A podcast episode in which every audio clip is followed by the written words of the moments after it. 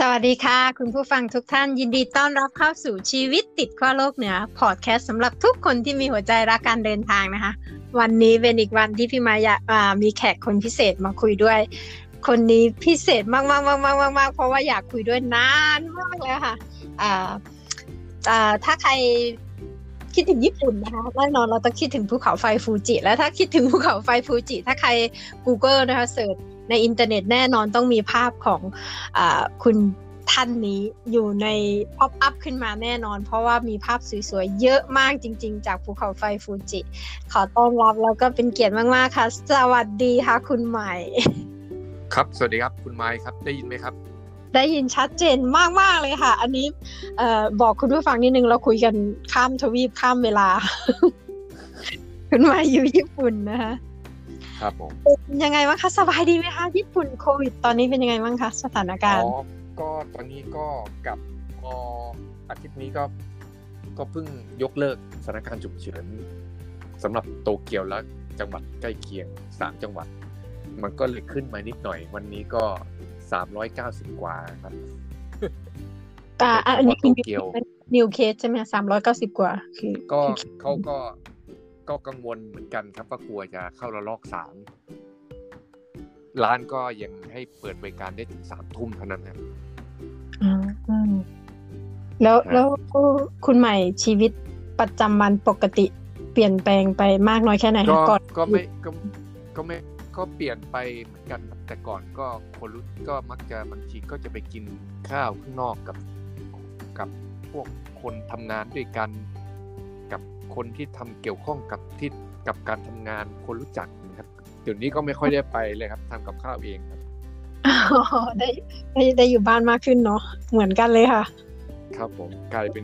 เก่งขึ้นครับหมายว่าเป็นเหมือนกันทุกที่ทั่วโลกเนาะเหมือนเราได้ฝึกวิทยายุทธการทำอาหารมากขึ้น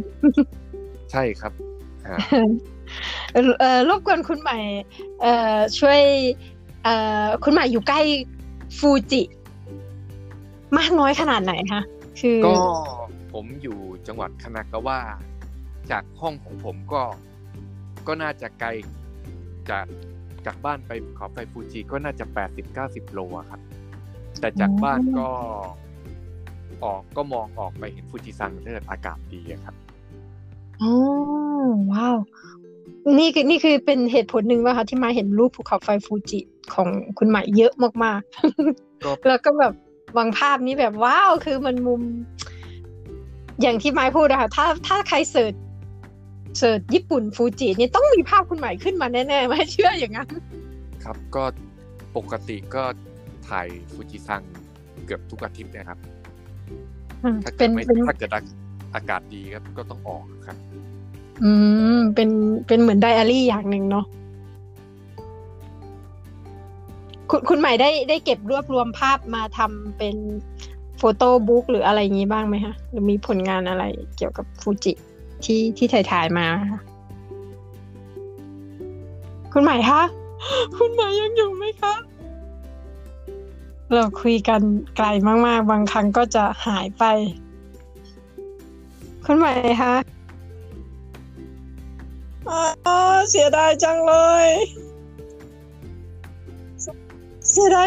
หายไปไหนแล้วอ๋อกลับมาแล้วคุณใหม่กลับมาแล้วได้ยินไหมครับได้ยินแล้วค่ะคุณใหม่คะครับคือตอนแรกเสียงชัดมากเลยค่ะแล้วก็อยู่ๆก็เงียบหายไปครับมันอาจจะไกลไปหน่อยครับไกลเนาะเราอยู่กัน อย่างที่ว่าเวลาห่างตั้ง12ชั่วโมงนะคะคุณใหม่ใช่ครับผมค่ะ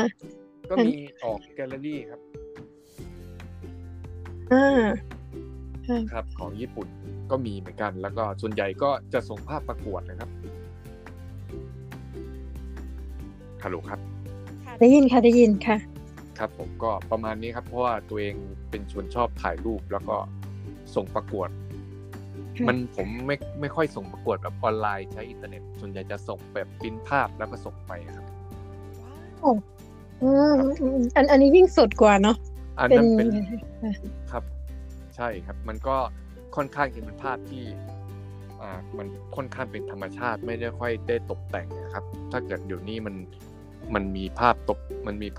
แต่ง ประกวดมันก็มีอยู่แต่ญี่ปุ่นส่วนใหญ่มันเป็นภาพที่ไม่ค่อยตกแต่งนะครับใช้โอกาสจังหวะแล้วก็ฝีมือแล้วก็ส่งใช่ครับผมเรียกว่าฝีมือจริงๆแล้วชวนคุยเรื่องภูเขาไฟฟูจิสักนิดนึงค่ะสำหรับส่วนตัวไม้อย่างไม้นี่ไม่เคยไปญี่ปุ่นครับผมก็เลยอยากเล่าย่อๆนิดนึงในประสบการณ์ตรงของคุณใหม่อ่ะค่ะเกี่ยวกับภูเขาไฟฟูจิอ่ะค่ะประทับใจอะไรฟูจิค่ะในความเป็นส่วนตัวก็คือว่ามันเป็นภูเขาไฟที่ลูกโดดออกมาโผล่มาครับมองไปจบจากไหนของโตเกียวก็คือระยะนี้สามารถเห็นภูเขาไฟฟูจิถ้าเกิดไกลก็ได้ถึง200กว่าโลครับก็สามารถเห็นฟูจิซังได้ถ้าเกิดอยู่ในช่วงหน้าหนาวเพราะฉะนั้นมุมการถ่ายเนี่ยครับ200เมตรนี่200กิโลนี่คือเห็นทั้ง2ฟากนะครับถ้าเกิดอีสต์กับเวสต์รวมกันก็รวมกัน200กับ200คือด้านซ้ายด้านขวาเนี่ยมันสามารถเห็นฟูจิซังได้ในมุมมองที่แปลกใหม่อะครับ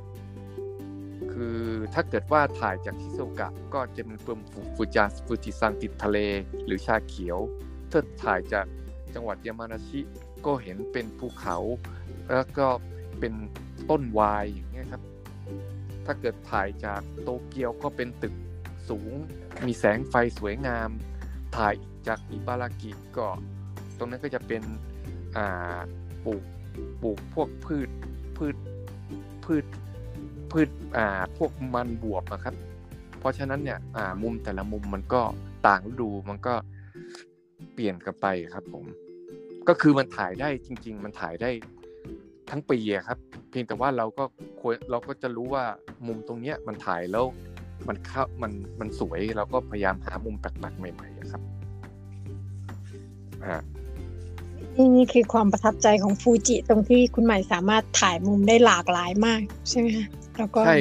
ใช่ครับก็คือมุมแต่ละมุมก็แต่ละฤดูกาลก็ต่างกันหน้าหนาวก็เป็นหิมะพอเริ่มเดือนกุมภาก็ถ่ายกับดอกเหมยดอกบ๊วยเดือนมีนาก็ถ่ายกับซากุระสีพันธุ์คาวาสึสีม่วงสีชมพูเดือน4ก็ถ่ายกับซากุระเหมือนกัน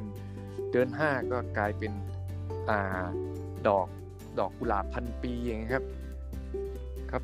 กับทุ่งนาชาเขียวแล้วก็เดือนครับผมค่ะนี่จินตนาการตามนี่คือแบบโอ้โหรู้สึกแบบอยากไปอยู่ตรงนั้นอยากไปอยู่คุณใหม่จังเลยครับผมก็คือมันถ่ายได้ทุกฤดูครับทุกวันนะครับค่ะได้ทั้งปีเนาะใช่ทั้งปีถ้าเกิดอากาศดีก็ได้ทั้งปีนี่ขนาดถ่ายมาตั้ง10กว่าปียังเก็บไม่หมดเลยครับมันยิ่งหามันยิ่งมีปุ่มแปลกๆมาให้เยอะครับว้าวคุณมาอยู่ถ่ายมา10กว่าปีแล้วนี่ยังไม่เบื่อยังสามารถเวลาคุยไหมจับน้ำเสียงได้ว่าคุณใหม่ยังรู้สึกแบบตื่นเต้นกับภูเขาไฟรูปนี้อยู่ว้าวใช่ครับผมก็คือมันดูแล้วมันก็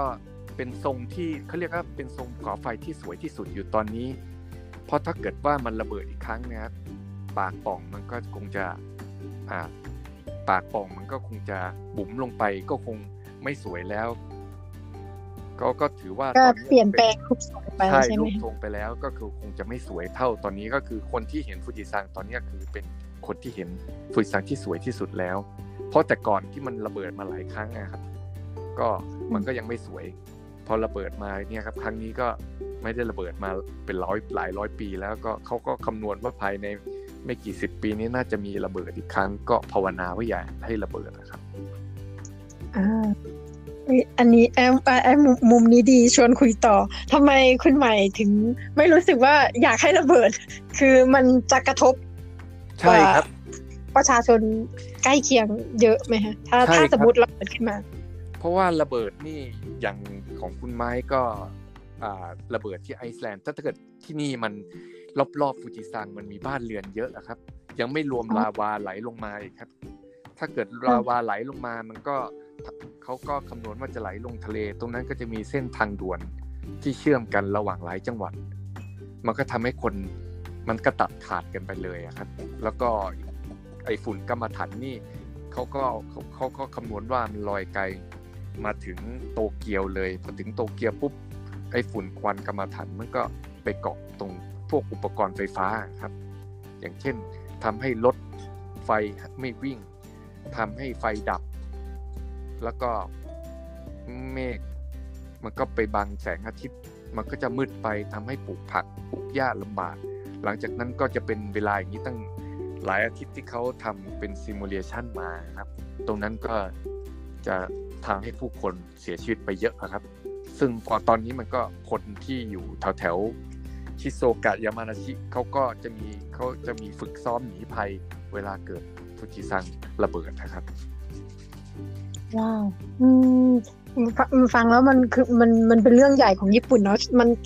ถ้าเราแชร์กันก็คือมันในมุมของไอซ์แลนด์เนี่ยภูเขาไฟระเบิดเป็นเรื่องสนุกค่ะเพราะว่าพื้นที่อาจจะเป็นเพราะไอซ์แลนด์มันเป็นพื้นที่โล่งพื้นที่ที่มีภูเขาไฟระเบิดส่วนใหญ่จะไม่อยู่ใกล้บ้านเรือนผู้คนเราก็เลยไม่รู้สึกผลกระทบไม่รู้สึกถึงความน่ากลัวแต่แชร์ในมุมของคุณใหม่พูดให้ฟังนี่ว้าวมันเป็นเรื่องใหญ่เหมือนกันมากๆเลยนะคะที่นู่นใช่ครับเป็นเรื่องใหญ่มากเพราะว่ามันรอบๆเนี่ยโอ้มันเป็นแหล่งที่พักอาศัยของคนตั้งเยอะแยะเพราะแล้วก็มันเป็นมรดกโลกเขาก็มีทับทางขึ้นไปถึงชั้น5มีทางขึ้นไปปีนเขามันก็มีทั้ง 3-4 คอร์สที่ขึ้นไปก็มันก็คนก็อาศัยอยู่แถวนั้นเยอะครับ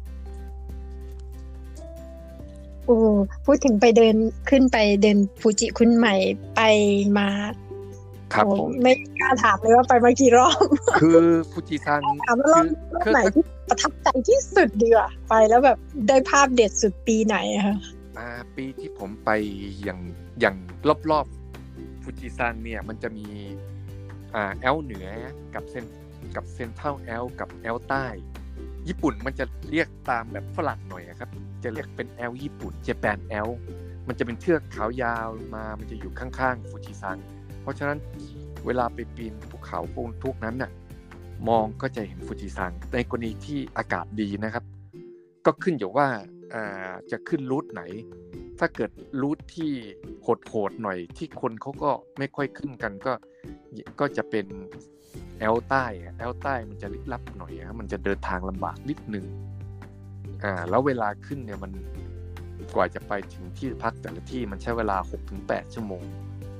แล้วก็เส้นทางมันก็เหนื่อยเหมือนกันที่แอลใต้นี่ผมไปปีนมาเมื่อ 2-3 ปีก่อนจำได้นี่ได้ภาพหนึ่งเป็นครั้งเดียวที่เคยถ่ายได้คือไปนอนพักแล้วก็สักพักตอนตีสามก็เห็นแสงแป๊บมันอยู่ออกข้างนอกหน้าต่างก็เลยตื่นมาปรากฏว่าเป็นฟ้าผ่าครับก็เลยรีบออกไปแล้วก็กดถ่ายชัตเตอร์ตั้งแต่ตีสามกว่าตีสามถึงยันเช้าเลยครับรอจนถ่ายจนฟ้าผ่าลงฟูจิซังเนี่ยถ่ายไปเรื่อยๆกว่าจะได้มาแล้วก็เป็นภาพเดียวที่เคยถ่ายมาตั้งแต่ที่เคยถ่ายมาไม่เคยได้ภาพฟูจิซังกับฟ้าผ่าเลยว้าวใช่โอ้นี่ไม้ฟังนี่หัวใจตุ้มๆต่ำๆไปด้วยเลยใช่จินตนาการไปว่ามองความรู้สึกตอนนั้นที่กดชัตเตอร์นี่คงแบบว่าโอ้โหสนุกเลยเนี่ยตั้งแต่ตีสามยันเช้าเนี่ยแสดงว่าทั้งที่ก็เหนื่อยมานะครับเพราะปีนมาตั้ง 6-7 ชั่วโมงแล้วส่วนใหญ่เวลาไปปีนเขาที่พักเขาจะปิดไฟประมาณ 20:00 นเพื่อให้ทุกคนนอนแล้วก็เขาก็ตื่นมาเพื่อปีนไปแต่ละจุดไปดูแสงเช้าก็ส่วนใหญ่เวลาปีนเขาหน้าร้อนมันก็มันมืดช้าแต่มันสว่างเร็วครับ 3:00 นกว่า 4:00 นมันก็สว่างแล้วผมก็เลยลองดูก็เลยถ่ายดูตั้งแต่ตอนนั้นเห็นมันมีก็เลยได้ภาพสวยครับในใจก็คิดอันนี้คือเมื่อ2ปีที่แล้วครับ 2-3 ปีที่แล้วก่อนโควิดจะมาครับแต่โควิดก็มาปีแรกนี่ปีที่แล้วเขาก็ปิดนะครับไอ้แอลใต้นี่ปิดหมดเลยผมทำตารางว่าผมจะไปปีน3วัน4คืนทั้ง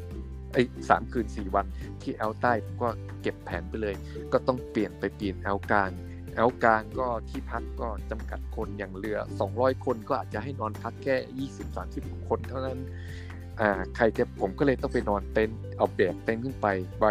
ก็ต้องจองล่วงหน้า2 เดือนกำหนดก็ฟิกเวลาเลยเขาถึงจะให้ขึ้นได้เพราะช่วงโควิดก็ลำบากหน่อยปีที่แล้วก็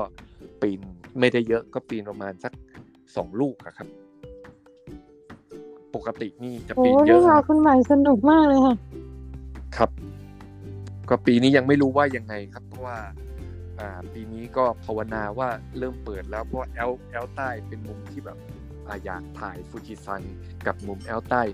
มีหลายจุดที่อยากถ่ายและยังไม่เคยถ่ายเพราะว่าบางจุดนี่มันต้องปีนไป2วันกว่าจะได้จุดนั้นก็ต้องภาวนาอากาศอีกครับเคยไปแล้วก็ถ่ายไม่ได้ก็ต้องไปอีกปีนึงมันก็ลุ้นกันนะครับก็ถือว่าต้องวัดดวงด้วยครับยิ่งคุณใหม่เป็นสายช่างภาพที่แบบไม่เป็นคนหนึ่งที่มานับถือมากๆเพราะว่าคุณใหม่ไม่รู้สึกว่าคุณใหม่ไม่ใช่สไตล์แบบแต่งภาพเยอะคือไม่แต่งไม่ได้ Photoshop แบบเยอะมากแบบจนมันโอเวอร์ไม่รู้สึกว่าของภาพคุณใหม่ค่อนข้างจะเรียวมากๆตั้งแต่ตามมาตั้งแต่มัติภายุคนู้นคือเหมือนแบบมันเป็นสไตล์คุณใหม่เลยใครๆที่แบบฟังอยู่แล้วแบบอยากจะไปชมนะติดตามเดี๋ยวหลังตอนที่ไม้โพสต์นี้เดี๋ยวไม้จะแปะลิงก์ของคุณใหม่ให้นะคะถามคุณใหม่นิดนึงค่ะว่าอันนี้เป็นทริคแนะนำสำหรับคนที่นักเดินทางการที่แบบชอบเที่ยวชอบอะไรแล้วอยากไปญี่ปุ่นอยากไปถ่ายฟูจิแบบคุณมั่งหลังจากฟังมาเนี่ยโอ้หัวใจฟองพองเนี่ยคุณใหม่มีคำแนะนำทริคเด็ดๆที่แบบสำหรับคนฟังที่จะไปฟูจิบ้างไหมคะว่าแบบช่วงเวลาไหนที่ดีที่สุดเอาคิดว่าดีที่สุดค่ะไม่เชื่อว่ามันแต่ละช่วงเหมือนคุณหมายพูดมาแต่ละช่วงแต่ละเดือนของปีมันก็แตกต่างกันไปแต่เอาแบบ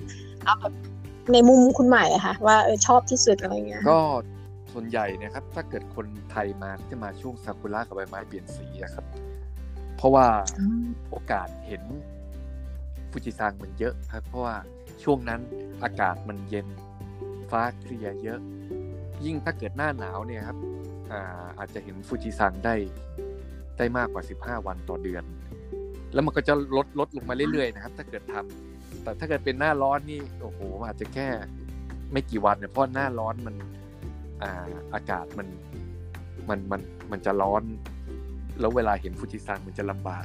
แล้วหน้าฝนด้วยครับยิ่งเดือน6นี่ครับฝนตกนี่โอ้โหแทบ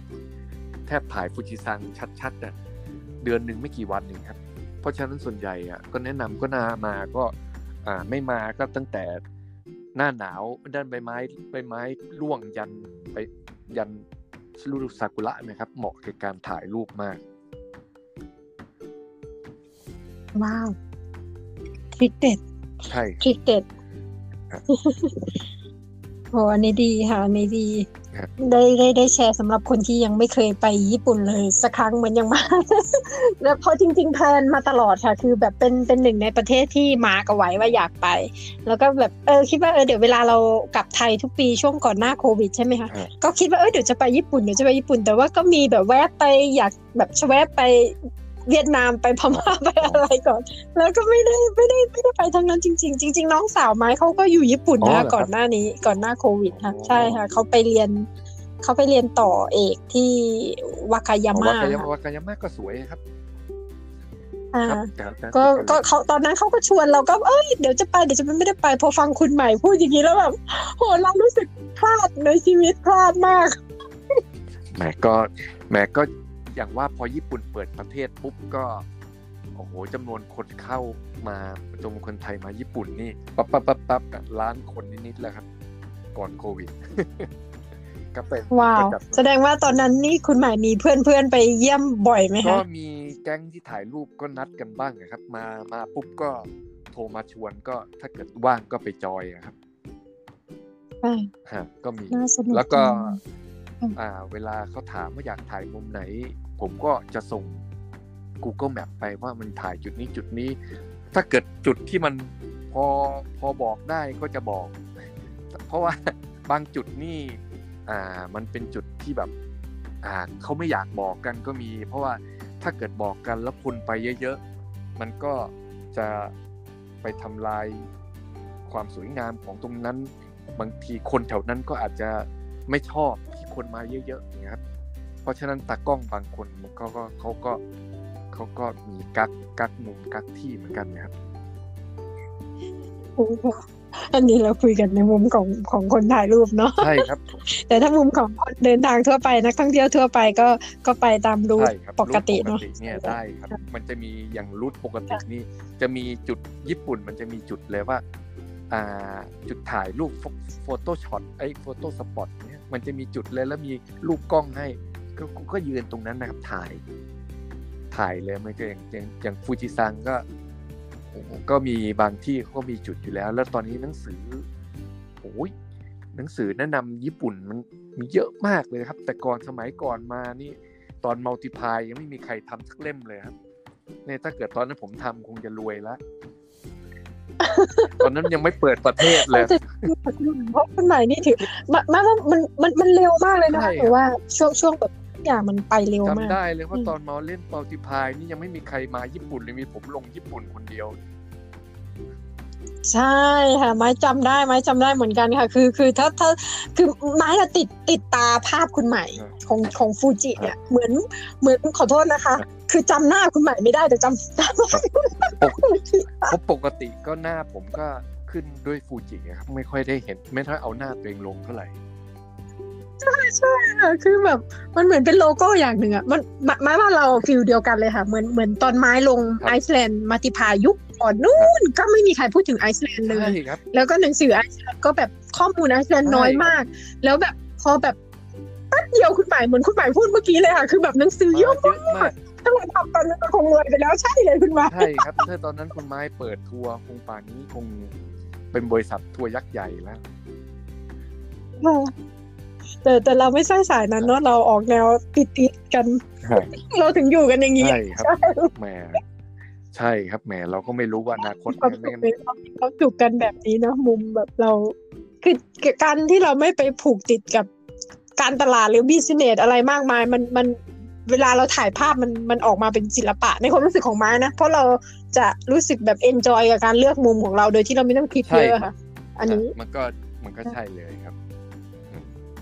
เนาะมันออกมาเป็นตัวเราเนาะคุณไม้รูปก็อย่างคุณไม้ก็เป็นรูปเป็นแนวของคุณไม้ก็จะเป็นสไตล์คุณไม้ของใครก็แต่ละคนก็คนละสไตล์อ้าวคุยกันสนุกมากนี่แป๊บเดียว20กว่านาทีบอกคุณไม้ว่าจะคุย15นาทีหลายเพราะว่าสนุกแล้วก็เป็นเรื่องใหม่สำหรับไม้ด้วยเพราะว่าฟูจิมันเป็นในมุมไม้คือแบบตามมาแต่ภาพคุณไม้จริงๆอ่ะไม่ค่อยมีข้อมูลตรงนี้อันนี้ได้ข้อมูลอินไซต์โอ้โหใครฟังวันนี้ใครจะไปญี่ปุ่นถือว่าได้ EP นี้ได้ทริคได้มุมนะคะส่งสุดท้ายนิดนึงค่ะส่งท้ายคุณใหม่ประทับใจอะไรญี่ปุ่นคะถึงได้อยู่นานขนาดนี้คือมันจับพัดจับผูเอาในมุมประทับใจฟูจิค่ะผมประทับใจฟูจิอันนี้ไม้แซวเล่นเมื่อกี้บอกอยู่นานที่อยู่นานก็เพราะว่าก็เวลาที่แหมอายุคนเราก็มัน60 70ปีก็ได้แค่นั้นอีกอย่างก็คือถ้าเกิดถ่ายฟูจิซังมันความจริงมันก็ผมก็ถ่ายได้แค่เสาร์อาทิตย์เดือนนึงก็ได้เท่าไหร่ครับเดือนนึงก็ได้8วันปีนึงก็ได้แค่90ครั้ง90ครั้งนี่ยังคุณหมายใช้คำว่าแค่คนที่อยู่ที่ไทยที่ถ่ายรูปนี่แบบก็คือถ้าเกิดคิดถึงอายุตัวเองแล้วก็ที่เหลือกับภาพฟูจิซังที่เราจะถ่ายความจริงมันดูไม่เยอะนะครับถึงเพราะว่ามันนับเวลาที่อากาศไม่ดีอีกจังหวะก็คือถึงแม้ก็มันก็เลยยังต้องอยู่ญี่ปุ่นด้วยเพราะว่าเราก็อีกอย่างนึงแล้วก็ทำงานที่นี่ด้วยแล้วก็ใช้เวลาให้เป็นประโยชน์ก็พยายามถ่ายเรื่อยๆเท่าที่ทำได้ครับคุณใหม่ส่งท้ายอีกนิดนึงค่ะคุณใหม่มีความคิดที่จะรวมเล่มฟูจิออกมาสักเล่มไหมคะเป็นโฟโต้บุ๊กแบบฟูจิล้วนๆเลยในมุมในฤดูที่แตกต่างมุมที่แตกต่างกันว่าในอนาคตนะครับอาจจะมีโอกาสก็คงอยากจะทำไว้สักเล่มนึงเพราะว่าผมถ่ายมานี่ เยอะมากๆและยังไม่ได้ลงก็อีกเยอะมากๆเพราะบางรูปก็ส่งประกวดโดยรออยู่ถ้าเกิดประกวดมันไม่ได้รับเลือกก็ถึงเอาลงเพราะรูปบางช็อตนี่แบบคิดว่าบางทีมันตัวเองถ่ายคนไม่มีคนถ่ายด้วยมุมนี้นะครับก็อยากจะลองดูก่อนว่าผลประกวดมันได้หรือเปล่าก็รูปแปลกๆมันมีเยอะครับความจริงก็อนาคตก็อยากจะรวมเล่มนะครับขออนุญาตติดตามอย่างใกล้ชิดเป็นแฟนคลับแล้วถ้าเกิดได้รวมเล่มเมื่อไหร่คุณใหม่อย่าลืมสะกิดไม้นะคะใช่ครับวันนี้ขอบคุณคุณใหม่มากเลยค่ะที่สละเวลามาคุยกันแล้วก็เป็นเกียรติมากๆสนุกมากๆแล้วก็เป็นอีกหนึ่งในมิชชั่นคอมพลีทของไม้เพราะว่าอยากคุยกับคุณใหม่มานานครับไม่ได้คุยกันเลยเราตั้งแต่บัตติพายไม่รู้กี่ปีแล้วเนาะก็ขอบคุณมากเลยค่ะที่สละเวลามาคุยกันไม่เป็นไรครับค่ะสวัสดีค่ะขอบคุณคุณผู้ฟังทุกท่านนะคะที่ฟังอยู่แล้ว